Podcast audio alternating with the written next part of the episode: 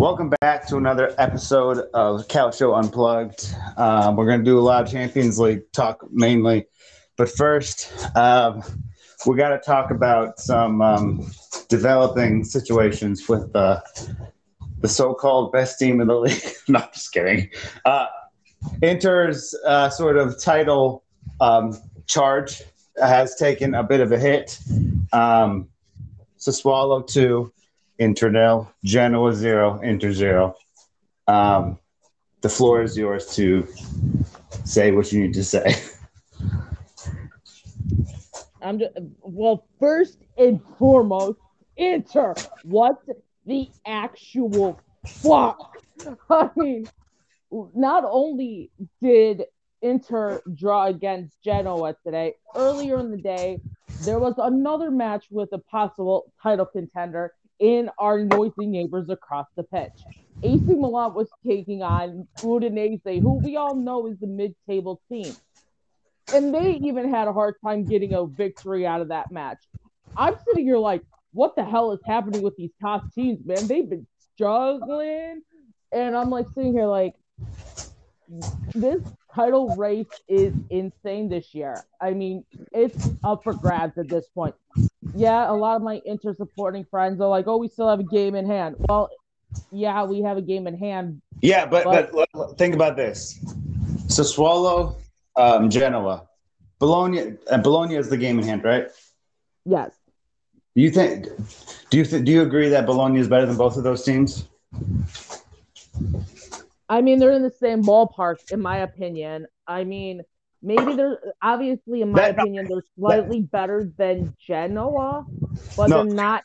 They're better than Genoa. They're better than uh, Udinese, and they're they're better than my. This is just my opinion. They're better than Sassuolo, but Sassuolo has better individual players. That's that's how I would break it down. So the the, the point I'm trying to make is, uh, yeah, you have a game in hand. Yeah, but you couldn't beat. But the teams you've already lost or uh, tried uh, drew to, both in both occasions, you know those teams are not the, the team you're playing is probably better or in the same range of teams that you've you know the last two. So if, if you drew to to Genoa and lost to Sassuolo, then Bologna can beat you. You know what I mean? So I think you know some Inter fans trying to, to play that card doesn't really make a difference because those three points are less valuable now. Yeah, that's what exactly what I was gonna say. It's like, yeah, we have the match in hand, but based on how we've been performing against these teams who are in the middle of the table and even the relegation zone, we aren't getting the results that we should be from these teams. Normally, we're used to like cutting through some of these teams like butter, but now we're sitting here having issues. Um, obviously, apparently, we haven't had a goal or in I can't remember the statistic, but it was something crazy. You haven't sco- you, ha- you haven't scored since uh, goal against uh, Napoli, so that's what 120 minutes. Yeah, Give that, yeah, that'd be about right. Yeah, so it's like we're having a hard time on the like. Re- I'm just going to go off with what I saw today because that's as far as current because my brain's currently focused on what I saw today. Um, we squandered a lot of chances, and especially in goal, instead of like being aggressive with the ball like we usually are in that area, it's just like basically like they're playing with it. They're not really focusing on getting some of the chances scored and and then on the and recently I we've also a lot of me, me and some other Inter supporters have noticed that we've been performing a little bit more slower than we usually do. And that is also concerning. It's like we're not having that aggressive attack, especially on the counters, which we work so hard to get under control and stuff. And it's just been one mess after the other. Uh, Bastoni and some of the defensive people, such even De Vrij, they're like nowhere to be seen in certain set piece situations.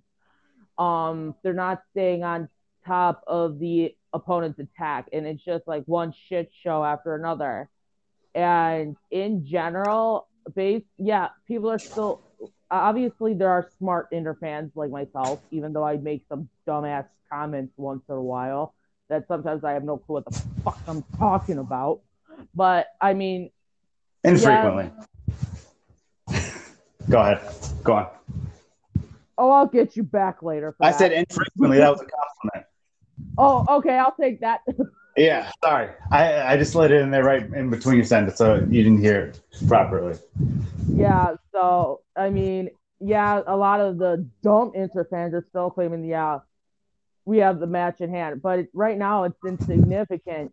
If we had a stronger point gap, which we don't, then it's a whole nother story. Yeah, we have a match in hand, but at least we have a big enough gap to kind of have a cushion just in case shit hit the fan that match. But we don't have that.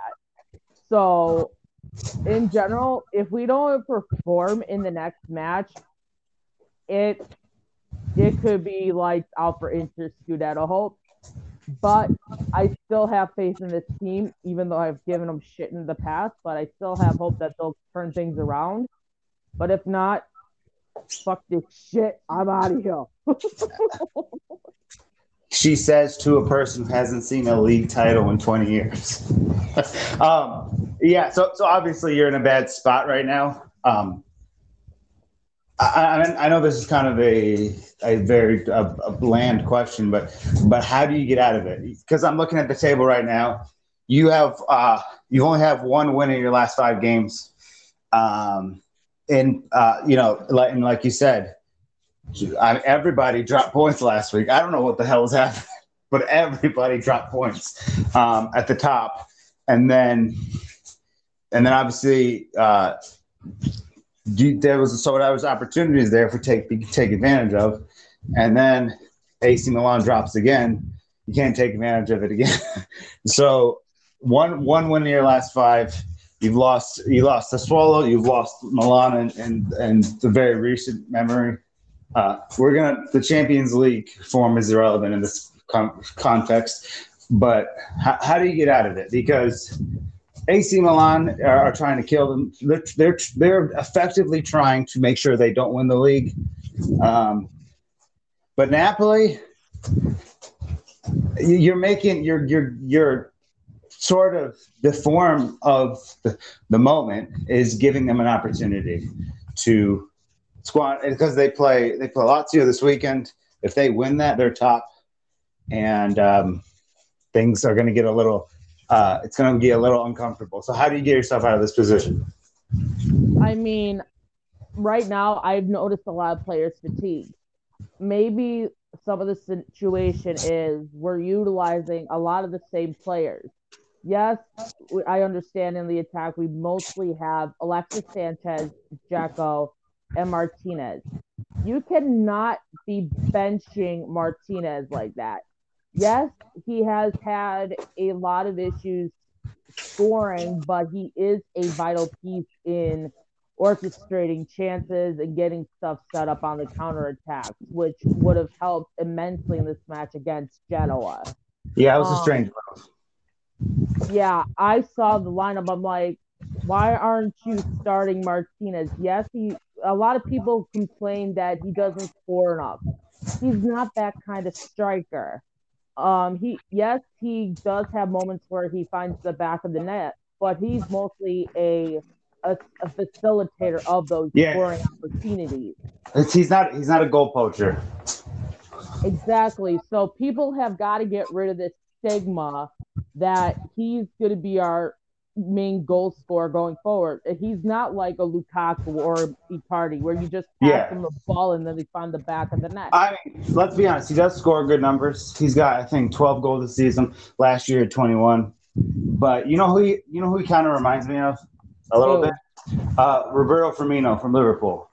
If yeah. you if you look at his his scoring numbers, um, I mean, I'm just Liverpool. I mean, Hoffenheim Firmino was a god. Uh, but but if you look at his his numbers in comparison to Salah and Mane, it's not even in the same um, uh, you know level. I mean, and that's not that's not to say that he doesn't score. He does. He's got he's got tons of goals. But Salah's, I think he's got Salah has over 150 goals. I think for Liverpool, and uh, I think uh, uh, Sadio Mane just broke 110. I think, uh, and I don't quote me on this, but I think Firmino's in the 70, 80 range. So there's a big discrepancy between uh, uh, Mane and Salah and Firmino. Firmino's not expected to score 30 goals a season, just like Martinez should not be expected to, to score 30 goals a season. Lukaku, Icardi, you give them the ball, they're expected to score. Where Martinez, that's not necessarily again, he, he scores good numbers, but he sh- we should not, not be expecting him to score like Lukaku. You know what I mean? Yeah, exactly. Um, a lot of that is, but still, like benching Martinez like that is it was it made me question Inzaghi's like approach to like approach to some of these matches that should have been wins for us. Um, obviously then there's issues in the defense like de Vrij isn't delivering as much as he used to. Um i don't know what the situation is there. Um i know obviously we all know handanovic continues to be a flight risk here and there especially in today's match where genoa could have actually had an opportunity to score but fortunately the ball went wide on the left. So but if it was the other way, um, went right when he should have gone left to deflect the chance. Um, so there was a couple opportunities where Genoa could have definitely gone a goal or two up in certain scenarios based on the keeping alone. Um, but it, and then of course Barella, I've noticed has been performing not with the aggressive gusto that we have seen from him in the past. Um, I don't know what's going on in that situation. The, I don't know if it's the entire midfield looks shambolic. It, yeah, normally these players that have were performing at a good quality are just like fizzled out, and there's like no heart and determination in the team. All right, like, and, and go ahead. And I don't know if there's like some animosity in the locker room that between these players that is causing this like lack of determination I don't know what's going on, but it, it, right now, Inter should be literally looking for some sort of motivation to kickstart that fire again. Because right now, from where I'm sitting, it could be lights out for Inter Scudetto hopes this season if this thing continues on. Right, but I mean, let's not get too uh, far ahead of ourselves. It is very tight at the top. Um, I don't think there's there's not going to be one point this season until the end of until the match day 38 where it's one team over the other two. All three of them are in it until the end. Um, so it's not like a loss like this. Okay, Inter can't win the league now. Um, but you know, I, am gonna just gonna um, backpedal on what something you just said. Um, I don't think it's that necessarily uh, lack of determination. Um, because when I think of that, I think of that's usually like it shows that the players don't care. And I've watched. I oh, ouch. I mean, sorry. Um, sorry, my bad. My bad. you can cut that if you want. I, I, I just uh, I was walking and the cat just ran into my leg. Um, anyway, um, so um, basically, what I'm saying is, um, I don't think it looks like they don't care. I think it might be, uh, uh, if anything, miscommunication or not being on the same page. But it doesn't look like they're not trying. They are giving effort. They're just not um, coming through. Um, anyway, obviously, it's it's uh, it's, it's, a, it's a tough moment uh, right now for Inter. Um, you can get it back. You're good enough. You you got the players. Um, and maybe when you get bounced, from, if you get bounced from the Champions League, uh, it could maybe that in a way could help you uh, refocus yourself for um, you know for, for the league. Um, but at the at the at the moment right now, and I get I know it's not been going well. Do you still think you're on the? Uh, sorry. Do you still think that you're the you're the favorites at least for now? I would say at least for now, but obviously the next few matches will determine that. But right now, where I see it, we I still think we are the firm favorites because we do have that pressure. but we'll see what becomes of this. But right now, I still think we are the lead favorites to win it this year. Okay, so among the other two in question, if uh, not not if you don't win it, but um, of the other two possibilities, who who do you think other than yourselves is or uh, is more like uh, should Inter be fearful of the most? Which team of the other two do you think could uh, realistically? And again, I'm, I'm not trying to be mean, but could could over would if someone's going to overtake Inter between those two, which one do you think Inter is should be the most fearful of, or need to be watching the most? Do you, do, do you get what I'm saying? Yeah, I get what you're saying. Give me a second to think about this question. So obviously, there's two. There's the only two options are AC Milan and um, and Napoli. It's not like uh, Salernitana that's going to come and win the league. Yeah, or Salernitana. Sorry, Salernitana. We love you, kinda ish. Speak for yourself. They signed a bunch of wash ups. hey, I like their logo. At least it's got a cute little seahorse on that shit. They did themselves. They signed a bunch of has-beens and put them on a team and thought they were going to do something. With all due respect. Uh, give me a minute to think. A second more to think about this. I would have to say Napoli, just because Napoli, yeah, they're like AC Milan. They perform at trash at some at times, but they're still somehow able to pull out the victory, even though they perform like shit. So if they're able to continue that run of form, like performing terribly but still doing what is needed to get the points, I would be more fearful of Napoli. Whereas if AC Milan kind of go on a downward spiral. They go on a downward spiral hard, and it's hard for them to come back unless it's against like more of an easier team. So in general, I mean, Napoli would be definitely the ones that Inter would need to be out be looking out for because Napoli, even against top teams, may perform terribly at times, but they still somehow manage to get the results. So that is what fears me the most. Yeah, um, usually I'm more optimistic about these things. And again, I don't think it's over. I think it's far from over. Um, but I, I've seen Inter the last few weeks. You know, what's the common denominator here? They're playing like shit, but what's happening? How many points they're, they're getting? They're not getting the points that that you would want, right? So Napoli, we've we've criticized. Oh, they, they they don't play well together. They don't do this. They don't they don't do that. But you know what? They keep winning. And I, I know they got a, a, draw against Cagliari and they drew against you, but that it's different. A, a high profile um, draw against uh, the league leaders at the time is not a bad result, and they almost they nearly beat you. Um, so, uh, given given the data, given the information that we have right now, I think actually I actually think Napoli are the favorites. If they beat Lazio, I don't think they're firmly in the driver's seat, but I think that they would um, be the favorites right now. And again, I'm gonna wait a few weeks before I before I, I go as far to say as, as I think Napoli will win the league. But in this moment right now, that's kind of where my head is. But I'm not gonna I'm not gonna proclaim it yet because I think I could be just suffering from the moment where we see um, Napoli has, I think, three wins in their last five. Um, yeah, so they have the best form of the three teams at the moment.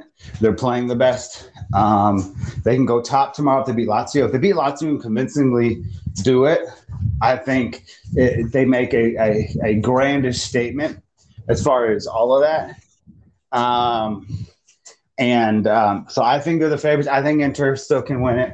I do not. Th- this is one thing I, I, I'm almost certain. AC Milan won't win the league. I don't think, even if it's close until the end, I just don't think AC Milan can win the league because they don't have the team to do it. They don't have the winning mentality to do it because we've seen them two weeks in a row shrink against two teams that both Napoli and, and Inter would beat. I would even go as far to say same situation, Inter against Salernitana last week, situation Inter against Udinese t- uh, today. I think Inter would have won both of those games. Um, so I think Inter and Napoli are the two. Um, that does I but but AC Milan are still in the title race. I just don't I just can't see a um you know, a situation that they could win it. And much as as much as I don't like Napoli, and it's mostly the fans, nothing would make me happier than to see uh, uh, Luciano Spalletti dancing on the grave of Inter. I think it, it would be it would be one of the most humorous things um, in recent history, just because he was your manager two years or a couple years ago, uh, and then he comes to Napoli and boom, you know. But um, I do think Napoli are the, the ones driving the title race at the moment.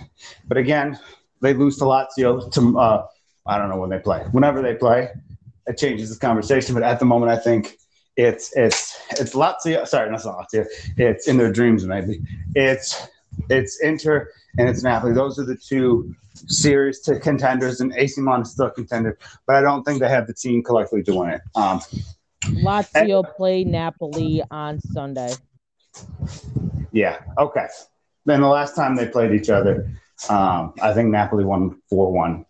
Um, so they have a good chance. Yeah.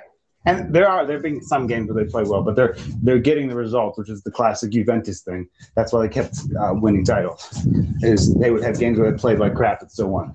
They're, they're for the most part they're picking up the victories, and that's what's concerning. Um, and obviously there's a, there's a lot of I again, I think, I think Inter have the best team. I think they should win the league. Um, you know, I think, but I think Napoli can steal this if you let them steal it. You're giving them opportunities now because you're you're dropping points, and then you're like, here, Napoli, we we gave you we gave you a gift last week. You didn't cash in. Um, but you know they are going against the, the uh, up against the greatest player of all time in Razvan Marin at, at Cagliari. um, but uh, this, I think, this week, big game, Lazio Napoli. If they cash in, I think it's a huge, huge statement being proclaimed. Um, anyway, Champions League. Da da da. um, Juventus uh, um, get uh, split split with uh, Villarreal. Um, Vlahovic scores after I don't know what it was, 20 seconds. 32 uh, seconds. 32 seconds. I believe it's the fastest goal in Champions League history. Yes, it was. Um, damn. I think El Shaarawy was was was was first before. All right, that's fine. No big deal. Um, um, Villarreal get a goal back. They uh, they split in Spain. I think it was in Spain. Uh, they go home. Juventus goes home to uh, to um, to try to finish the job.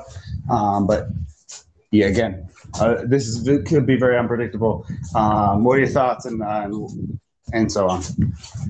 Yeah, on on uh, Tuesday, you could have called me Danielle two matches Lurston because I was watching both Chelsea versus Lille and Villarreal versus Juventus, one on my laptop and one on the telly. So I'm like, oh yeah. But yeah, this match was absolutely amazing. Both teams defended fairly well throughout the whole entire match. Obviously, there was that first goal from Vlahovic in 32 let's, seconds. Let's be honest though. On both goals, it was horrific defending. They defend exactly. like you're, you're, you're right. They defended well both both teams defended well throughout the game until the goals came. when the goal that was it was hor- horrible. It was worse defending on the second goal, but it was actually you know okay. Let me take that back. The first goal, I thought they could have pressured him more, but it was it was decent defending. The second goal was really bad defending. Anyway, continue. I was going to get to this point. But then again, I've gotten used to you interrupting the point I was gonna make. Sorry, my bad. But like I said, I'm not holding it against you anymore because you know I'm used to it by now. But yeah, I mean it was just horrible depending on those goal situations. You left the goal wide open, or if you something happened, there was just not enough not enough people on top of the person with the ball at the time. So you saw those mistakes. So but I mean, in general, both of these teams really attacked the ball really well throughout the match, um, especially on counter attack situations. Um, both teams, like I said, and except the goal situation, they defended fairly well. So it was a pretty much even match. But if I had to give an edge to one of these teams, it would have been Juventus, who had a little bit more of the aggression, in my opinion. But I mean, just overall, this match was fun to watch because you never knew what was going to happen. But it, because like I said, there are a lot of people say that draw matches that are drawn are boring and redundant. But to me, some of them obviously are boring, but one the, matches like this just prove that it there are some exciting drawn matches out there.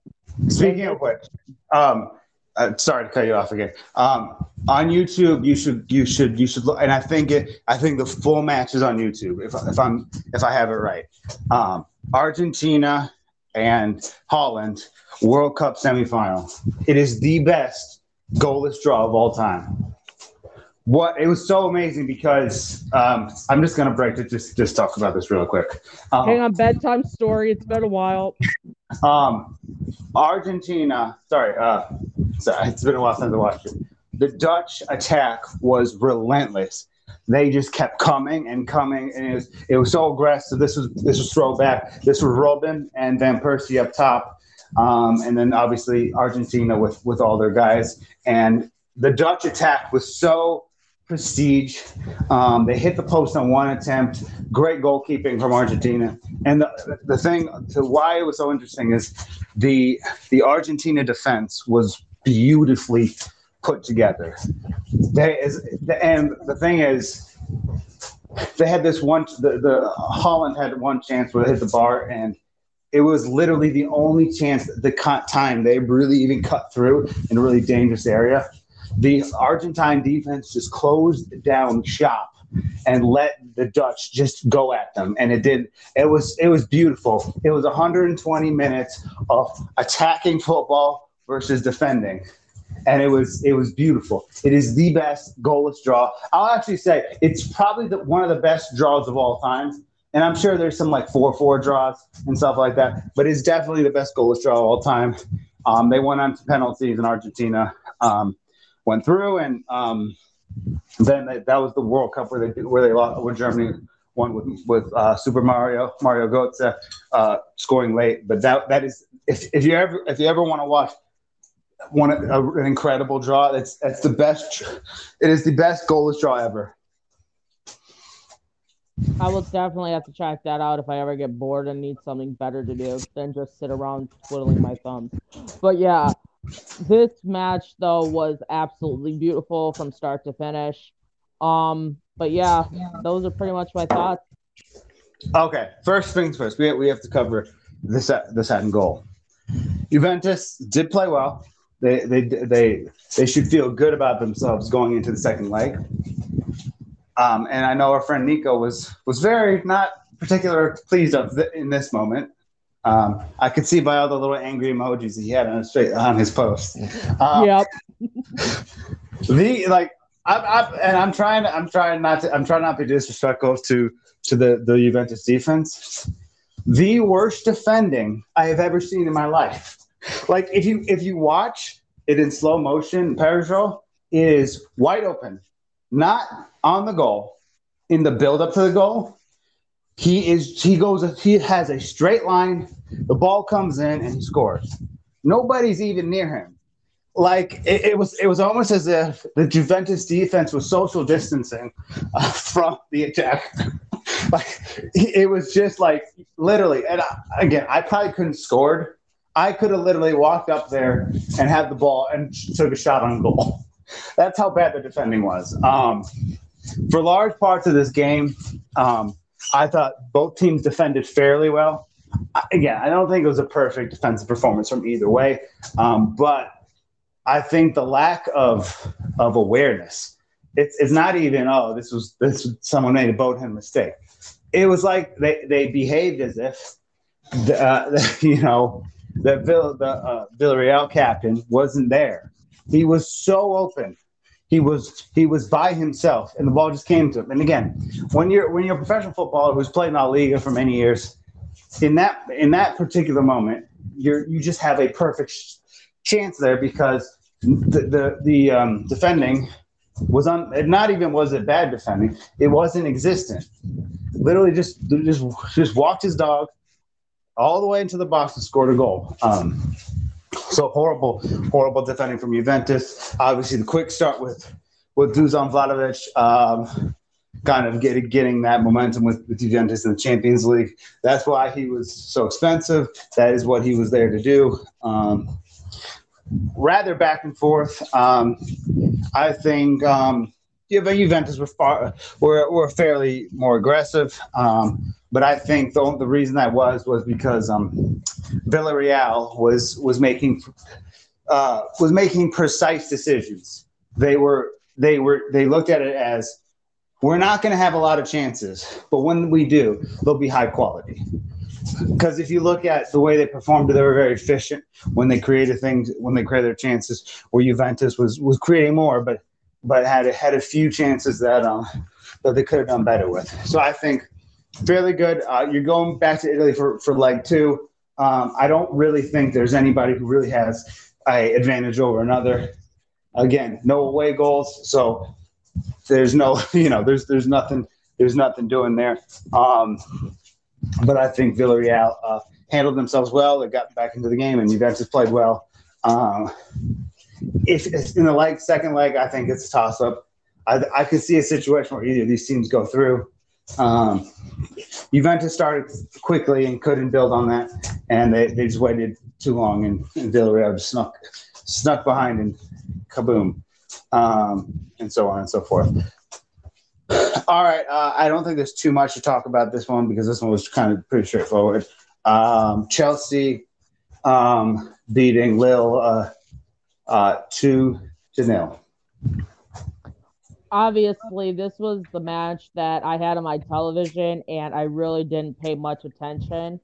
Um, because I kind of saw going in the favor of Chelsea. They definitely had the better attack in this match, along with playing very well defensively. So obviously from top to bottom they were the stronger side. So I didn't really expect anything less than a victory. The goal amount was to be determined by them and so they ended up get, finding the back of the net twice, which gives them a good, solid enough cushion in the second leg. Um, but yeah, there really wasn't much to take away that they were the, just the strongest side from the get go. And so at this point, if they just maintain their defensive strat uh, defensive strategy in the next match, they have no problem. They're they're going through no matter what. So yeah. Yeah, probably. I, I would say never say never. I mean, we've we've been we've been taught this way too many times. Um, but I, I think it, it would be really difficult to see a situation where they're they're not going to go through. I think it's it's it's highly unlikely that that would be the case. Um, and so on and so forth. Uh, I, I really don't think there's there's a way for them back. Um, Chelsea played well, corner with with with Kai Havertz, the brilliant goal, and then uh, and then a second one, contact Pulisic, um, great pass, but I, I you know um, got to get credit where it's due. Pulisic was it was a really clinical finish in front of goal, deserved um, goal. Um, uh, you know, and uh, you know, again, not my favorite player. But remember, it's not because of him. It's because the fans think he's the best player in the U.S. team, and they think uh, too highly of him. He is um, a very good. He's fantastic. We know this. Um, so I just want to make sure that people understand that my criticism of Pulisic as a player is not his fault. It's the fault of people who who believe him to be better than Weston, which is simply not true. And um, Weston, Weston. Yeah, I forgot about that. He he messed up his foot. Um, how many months? He's he ended up fracturing his ankle and is out for two months. So that would take him to uh, April. All right, uh, it's it's it's it's tough, and that's that's that's um, unfortunate. But the important thing is he'll be ready for November. He needs. I mean, the, I mean, Juventus aren't going to win the Champions League this season. Probably, they're probably they're not winning the league. Obviously, um, they could win the Coppa Italia, but the, I mean, most importantly, um, just from an international standpoint, it's a World Cup year. if Weston can't go with the U.S., they're in trouble. Even though they're a very good team, um, but but if he's if he's going to be fit for for November, I think we can rest easy. Um, yeah, but anyway, again, nothing against Christian. It's more the fan base that believe him to be something that he's not. But I've never said he's not a great player. He's a fantastic player. He's just not quite at the quality of of Weston and quite and not at the quality that, that they perceive him to be. But again, the thing about Christian is when you give him good service in the box, he's he's good for it. And great finish. Again, Kanté's pass was unbelievable, but but it's not an easy finish, and I thought he did a great job there. And I I think that Chelsea will go through. They'll be into the round of eight, and um, Lille maybe have a chance, but but I, I just don't see it. Um, all right. Um, uh, um, I'm going to say, I thought I'd go for last. Um, the underground, uh, sorry, underrated uh, match, uh, not matchup, but the the two the two underrated teams um, in the in the Champions League this season. Benfica against um, Ajax with a two-two uh, draw. Everything to play for for leg number two. Yeah, this match, both teams were evenly matched in certain aspects, some such as the attack. Um, obviously, both of these teams found the back of the net twice, which is huge. Again, especially you never know with these underrated teams like how they're going to do in this Champions League, but both of these teams have had prior experience in this tournament before, so you would expect underrated teams to pull out all the stops. And the, both of these teams did just that. They played with heart, determination, aggression on both sides in defense and attack.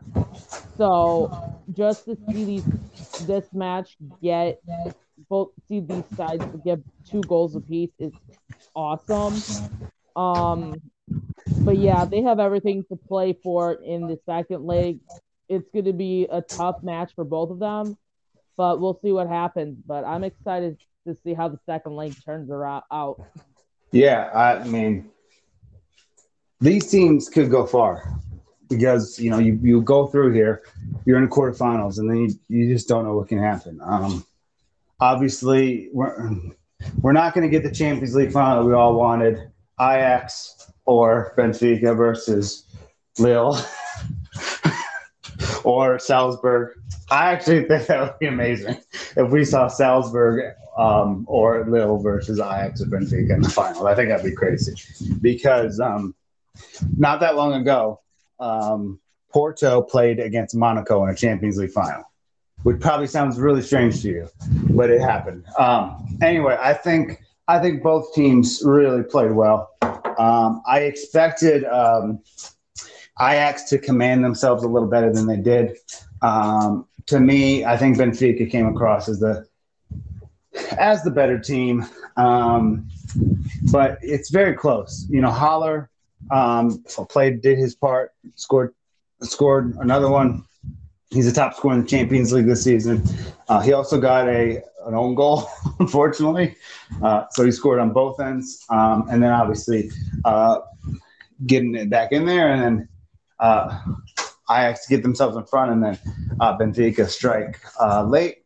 Uh, good good follow through. The thing is, when you hit from deep and and goalkeeper makes a save, you got to keep going until until the play is dead. They stay focused. They go in after the ball, and they were able to um, tuck it in. And again, wasn't an easy situation because it wasn't like he saved it into somebody. Um, but it, it's just the, the level of aggression, the level of, of focus. He gets it in. And Benfica uh, and, and Ajax um, both have the potential to do big things in the Champions League uh, beyond this stage. And um, it's almost um, a little disappointing that one of these two teams have to go out um, but whoever whoever wins this this little matchup, uh, that that's the team I want to win the Champions League. Um, again, everybody knows I pick I'm picking Bayern to win it, but if you give them the choice, I would I would rather see Ajax or Benfica win the Champions League. As you know, probably won't happen. Um, but you know, we, one can only hope. Um, I have I have so much respect for both these clubs. Um, I have I have a flag of Benfica. It's probably is the first flag. Uh, it's probably football flag that I have. It's the first flag that's that that I've had, and it's the one I've had the longest. I've had it for, um, I don't know, uh, over ten years. Um, or close to. Um, and I got an Ajax flag in my house because why wouldn't I? Uh, anyway, great first leg. I think everything is going to be interesting for second for leg number two, and so on and so forth. Uh, the last match, uh, the most exciting to me, um, I'm missing. No, I'm not missing any. Uh, Atletico Madrid, uh, Manchester United, Diego Simeone against Mr. Champions League. Obviously, the battles they had La Liga, Juventus coming back from from um, from death against Atletico a few years ago. Um, a lot in this one, and uh, I kind of went the way I expected it to go. Um, but what were your thoughts on it? Yeah, and you also got got some sick ass Roma flag from some weirdo for Christmas one year. I can't remember who that was.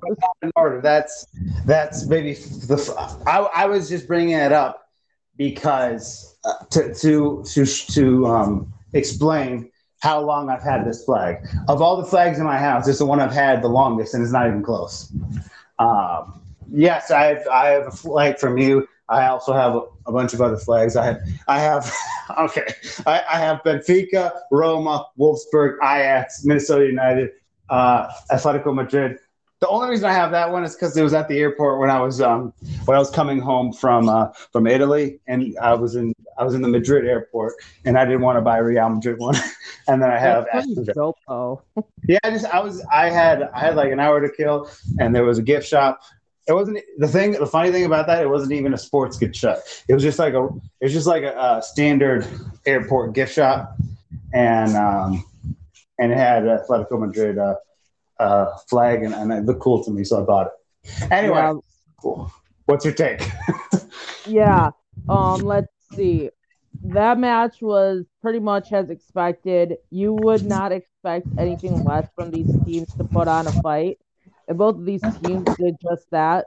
Um, they performed to a one-one draw, but I mean, you, it doesn't take away from the performance on how good these two teams played. Um, but yeah, it's going to be a fun second leg for this match as well, as well as the I the Benef- Ajax and Benfica match, and the Villarreal Juventus. I still give Juventus the edge in that matchup, but the the matches that took place on Wednesday are definitely the matches to be looking out for in the second leg, because at that point anything goes. So we'll see. But I kind of am going to give the edge to Atletico Madrid, but we'll see what happens. Yeah, I I agree. I mean, João Felix, uh, someone who I still rate, by the way, um, uh, gets gets a big goal to start that game. I think Atletico Madrid are the better team in that game, uh, pretty pretty substantially. Um, they had a lot of good chances.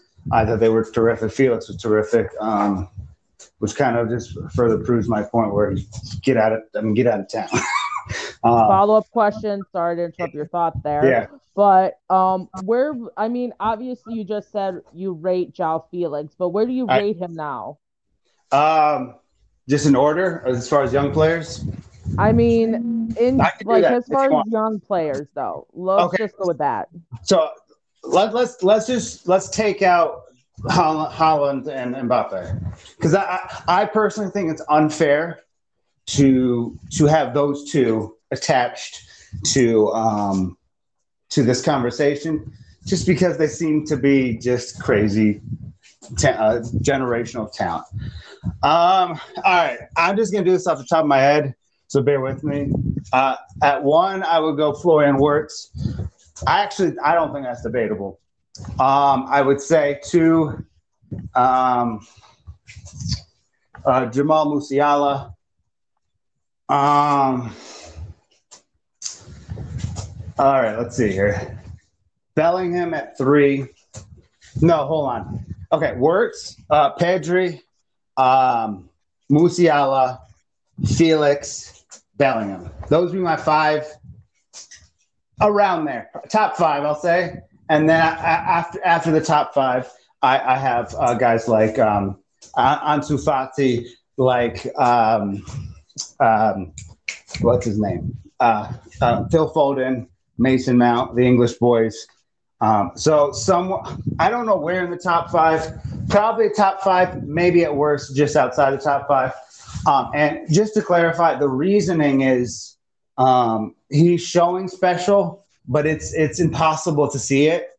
Uh, that's why I still rate him in an extremely high regard. Um, but I cannot sit up here and say that he's that that he's better than than Wirtz or uh, um, Pedri or even um, I don't know uh, uh, Bellingham or Musiala. So I, I, think let me just put it this way: it's it's on the fringe of five, five, six. Um, it's, it's it's it's a coin flip between Foden and and um, and Felix.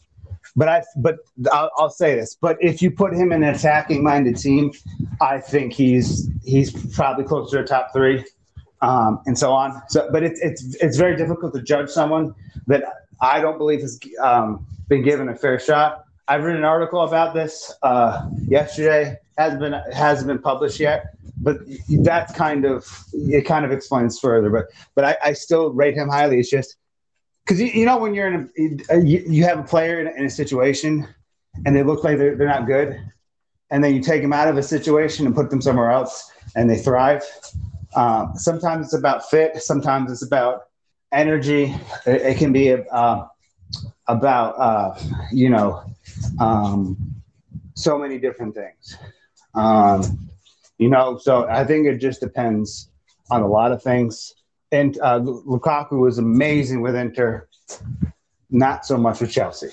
That's not because Lukaku's not great. It's because, again, Lukaku's not been good this season. That's fair, but it's about situation and it's about fit. It's about style. All these things matter. And I'm not saying that Felix is a system player, but he cannot he cannot be himself in a um, in a style um, like Simeone. So, for example, Simeone's classic strikers, classic attackers that he's pl- used in the past, uh, Fernando Torres, um, uh, Antoine Griezmann, Alvaro Morata. The thing about the, those three attackers in particular, and Luis Suarez, um, Suarez and, and Griezmann, and Atletico Griezmann throwback were one of the most efficient players in their leagues. Atletico Madrid style is extremely defensive, who who will win a lot of games in their peak 1 0, 2 1. A very slow scoring team that defends with with uh, just an excellent level. So Felix is a player that has all these other attributes that doesn't exactly fit well with the way Simeone plays his football. So again, uh, long story short, I think he needs to leave. If that, sorry, I don't know if that answered your question, but but I, I'm just trying to formulate my thoughts on the spot. Yeah, no worries. That actually does answer my question perfectly. And I do agree with certain scenarios where, like, where if you're in a bad situation, you're not going to thrive in that area. Whereas if you were on another team, you would thrive maybe under a different style of formation or under a different leader. Yeah, me, I mean, go ahead. Like for me, I kind of noticed yes, I'm still trying to get used to like podcasting, but I think me still continuing to talk about football on a podcast format is way better than when I was a blogger, where I'm kind of able to formulate my thoughts on the spot, whereas like I would have to take a little bit of time to kind of like draft my thoughts before typing it out. So yeah. where because I thrive in a more on the spot situation versus that of trying to have to get thoughts together, which may get jumbled. So right. I think so that's kind of like my scenario. Let, let it go real quick, but I just I just want to bring something to your attention, just so we can, so I can kind of, so you can kind of feel what I'm saying. So, look, when you think of Felix, what do you think of? Athleticism, flash, flair. I've called him a ballerina on the ball. Very um, flashy and, and incredibly intelligent. But most important, this is this is the big big thing with Felix, and I've said this with um, many. I've said this before, but on without the ball, as far as movement and positioning, there's not a better player in the world at this. And again, I'm not saying Felix is better than all all the best players in the world. What I'm saying is, at those two attributes, in those two areas, he is better than everyone. So when you look at Mbappe and Haaland, they're not really they're uh, they operate. Haaland is just a fr- freight train. Uh, kind of gives you Zlatan Ibrahimovic vibes, except with more uh, just just just an animal of a human being. Um, Mbappe's quick. Mbappe's Mbappe, Mbappe is athletic, um, and he's he's quick. I mean, he's so he he's good with movement and he's good with positioning. But Mbappe, a lot of the time, he's in in an attacking area constantly. Where Felix, the, the best way Felix plays is with a uh, a, a, short kind of um, tiki taka style or something similar, where you play that way, or a, a, a short passing system that um, that gives a lot of long balls downfield because he's really athletic. He's good with he's exceptional with his feet, and he can get into attacking areas. If you look at the goal he scored against Man United, um, you have to see if you look at him not on the goal but before the goal, and I, I would recommend that um, re, like rewatching just that goal to see what he does um, with his positioning, how he gets himself in that position. Because you know when the corner came in, he was basically kind of by himself. He was already ahead of the person that was guarding him. He got there because of the spacing, the movement, so this is why he needs to be in, a, in an attacking minded system or a system that feels that way. Uh, but I don't think he's a systems player where he can only thrive in one system. Where I think Lukaku just might be uh, a player that only thrives in particular systems. The reason it doesn't work with him and Simeone is he has all the attributes that Atletico don't need. That's not how they play football. And maybe that's why they're fifth in the table and he's still having he's still having really good seasons. His numbers are decent, but he's still he's he's been playing really well this season. At least the last few games, he was man of the match against Man United. Um, but the reason it doesn't work with Atletico is because all the attributes, all the um, things that he does, is not needed and is not uh, not not also not needed, but that Diego Simeone doesn't have a use for those skills in his team. Do you know what I mean? So I think that's a big separation. Um, anyway, um, he Felix gets gets the um, gets the opening goal. Was brilliant all game. Um, Atletico Madrid seemed to really, really, really, really be pushing at the end. Um, and then Man United get a goal late. Um, very fortunate to be in that position. Um, they go into Old Trafford. Um, for leg number two. Um, and so, and I think I think Atletico has a good chance. Um, but before before I move on, uh, would you like to uh, to crush a ridiculous Premier League narrative? Would I? Of course. Do you think? Do you think Diego Simeone is scared of going to Old Trafford? No. Thank you. this I, I just I just it blows my mind because after the one one draw, when Atletico Madrid was was the better team, agreed? Agreed. All right. They were the better team, right? They had they had the better performance. Now they're supposed to be scared of going to Old Trafford. Diego Simeone scored four goals at Anfield. Four. Not one, not two, not three, but four goals. This idea that he's supposed to be scared in his boots going to Old Trafford, I, I just find uh, ridiculous.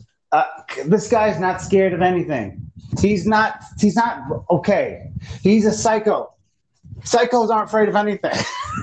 uh, anyway, uh, leg number two at Old Trafford in England. Uh, I mean, I think uh, Athletic Mitch probably are the, the, team with momentum. But how do you see this going? Do you, do you think they can finish the job, or do you think uh, Cristiano Ronaldo will realize his Champions League time and and um, and show up, which I think both are I think both are highly possible. Yeah, definitely both are possible, but I think Atletico Madrid, based on them not, fearing nothing and knowing what it takes to get the job done, especially in like huge moments such as this, I think they'll get the job done. So we'll just see what happens on that front. Yeah, I think it might be tailor made for them. Uh, Atletico Madrid play the most boring football in the world. It's very defensive. It's very negative. Um, although your boy uh, Rodrigo De Paul seems to be having a very good season there as one of the dynamic Rodrigo De Paul. Um, having one of those, uh, uh, been one of the dynamic players in their midfield. Um, they have a good team. I, I just think uh, because they are so defensive so much, I think it would actually go into their favor going to Old Trafford. Um, in uh, in those uh, those types of situations, um, and and we'll have to see um, what happens. Um, then next week, I think it's next week, is it, or it's week after? No, it's I next can, week. I can quickly look that up if you want. March eighth is next week or this week? March eighth is not next week, but it's the following week. So okay, weeks. so so no Champions League um, uh, midweek this week, but the following week we're gonna have the the, the run of um, of the, the the few games that we saw at the beginning. Um, Bayern Salzburg and, and Munich. That should be a, a tasty one. Um, Man City Sporting. Um, I mean, I don't think there's really even a point in playing second leg they're up 5 0. Uh, if, if Sporting came back and won, I think that'd be the greatest thing ever. um, then you have um, obviously the the the, the mouthwater uh, Real Madrid um, and uh, PSG, um, and then we have uh, Liverpool uh, against Inter Milan. what, what what what's your level of concern of how that one? Do we? Is that like a legit question? Because my head hurts thinking about it. No, but do you think it's maybe um, uh, reversed uh, a reverse terminology? Uh, because uh, do you remember Roma's big comeback against um, uh, Barcelona? Yes, I do. Do you know that they lost their uh, the, the the game before that, two 0 to Fiorentina, and then they lost the, the, week before that to AC Milan. You're, I mean, I, I'm not saying maybe it's it's a thing, but but do you think maybe, given your performances lately, that this is one they, they would really turn up for and and at least try to do something crazy? I'm just gonna put this in a one quick sentence, and I'm leaving it at that. One can only hope. All right, uh, sounds good. I'm going to do um, uh, debate question, and then we'll call it a day. All right, so this is a question, and you only have about five or um, you only have about five or six. You only have five different versions of one team to choose from, uh, but I'm going to ask it anyway because I think it's an interesting question. Um, and I'm assuming maybe there's one other you may be go be able to go with.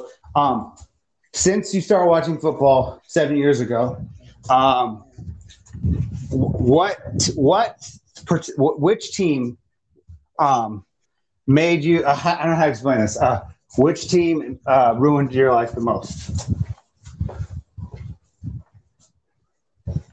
So your options are the the, the whatever the six Juventus team or uh, one of the teams you've lost into the uh, in um, in uh, one of the cup competition club uh, cup competition. If you need some time to think about it, I can I can go first.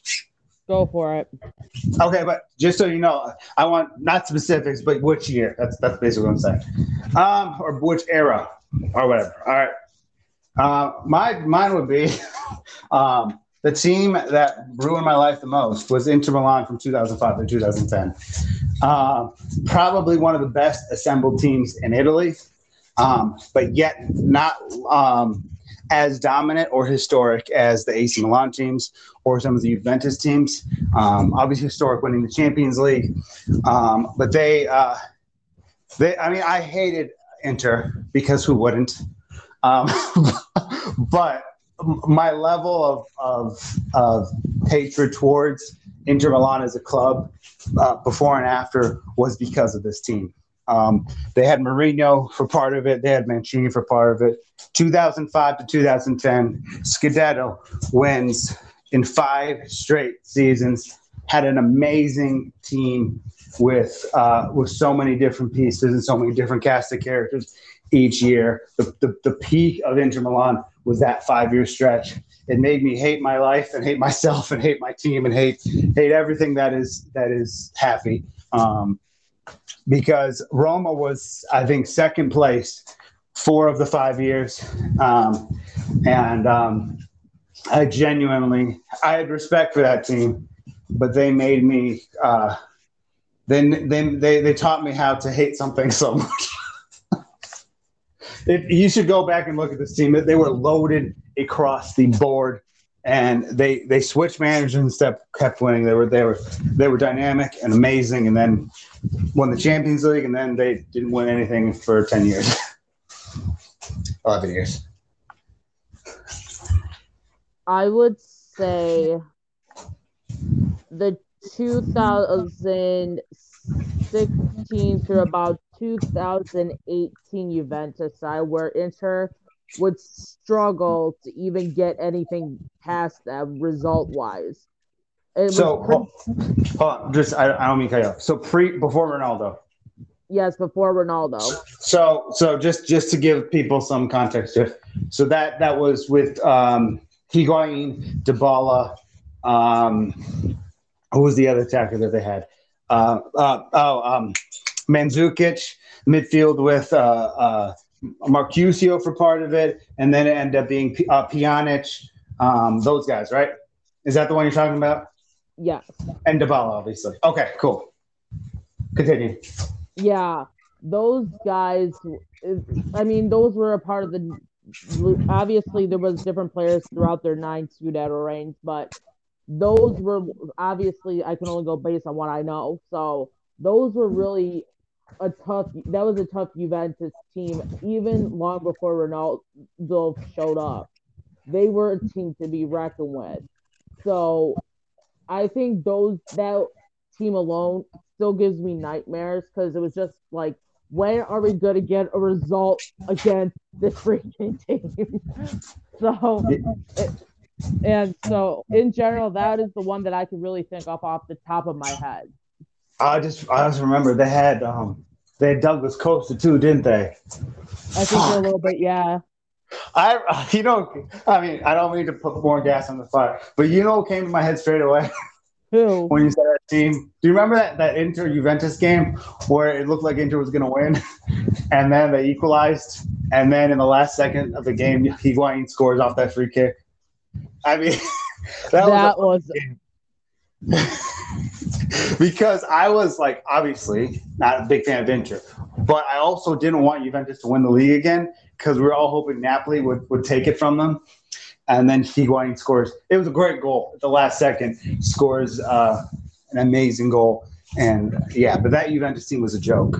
That was, I think they were better without um, the Ronaldo, the pre Ronaldo teams, the two years before Ronaldo arrived, and maybe the first year when he did arrive. Um, I think those teams were amazing because you had you had Pjanic in his prime um, after he betrayed us and left for Juventus. um, then I mean, then you had the, the the, the options up front with Mandzukic, with Dybala, with Higuain, with Douglas Costa, with Cuadrado.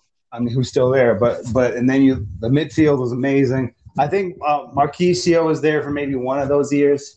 He was on the very end. Um, the year that they did the Netflix documentary, I think that was the very end of that. Um, and obviously the um, the comeback against uh, Tottenham in the Champions League, and they made the Champions League final against. Uh, uh, couldn't win that one, but but yeah, that was no that that was an incredibly um, but again top side. Um, hopefully, uh, no, yeah. So I, coming from your point of view, I, I totally understand it because that that that side I didn't like that team. That team also drove me crazy. But I think at that point, after six, 17 or, or six, 16, 17, I think, I, I, thought the window for Roma winning a title was probably closed. so the, that the, the back half of that era didn't bother me much, but the the the very start and the very middle was was antagonizing, obviously. Um, all right, let's just end with who was your player of the week for uh, this this week. Definitely Vlahovic scoring a goal in that quick of a fashion and breaking the record of the quickest goal scored in a Champions League matchup is absolutely huge. And the way he's been able to contribute to this Juventus side after getting transferred la- or the first of this year, well, in the first month, I should say. Um, yeah, he he has really started getting this Juventus team in a, another gear, and he's pretty much one of the players that has been dictating the pace throughout some of these matches. So without a doubt, Vlahovic is my player of the week. Um, let's see. Let me think. I'm gonna go with um, uh, from Ajax, um, Tagliafico. Remember him? Yep. The one who was supposed to come in injured, never did. Um, mm, don't remind there's me. A, there's a lot. I mean, you got you still got Dumfries and who's quality, but but um, I think it's it's you know it's easy to say one of the guys who was kind of mounting, uh, having a goal, you know, great goals and great performances like that. But I think that the work he did on both both sides of the ball was was was exceptional. Um, and I think Ajax, um, again, they weren't the better team that game, I don't think, but I think Ajax really did put together a strong performance, and I think his his uh, his grit and his work was was the reason why. All right, that's it. See you later. Bye.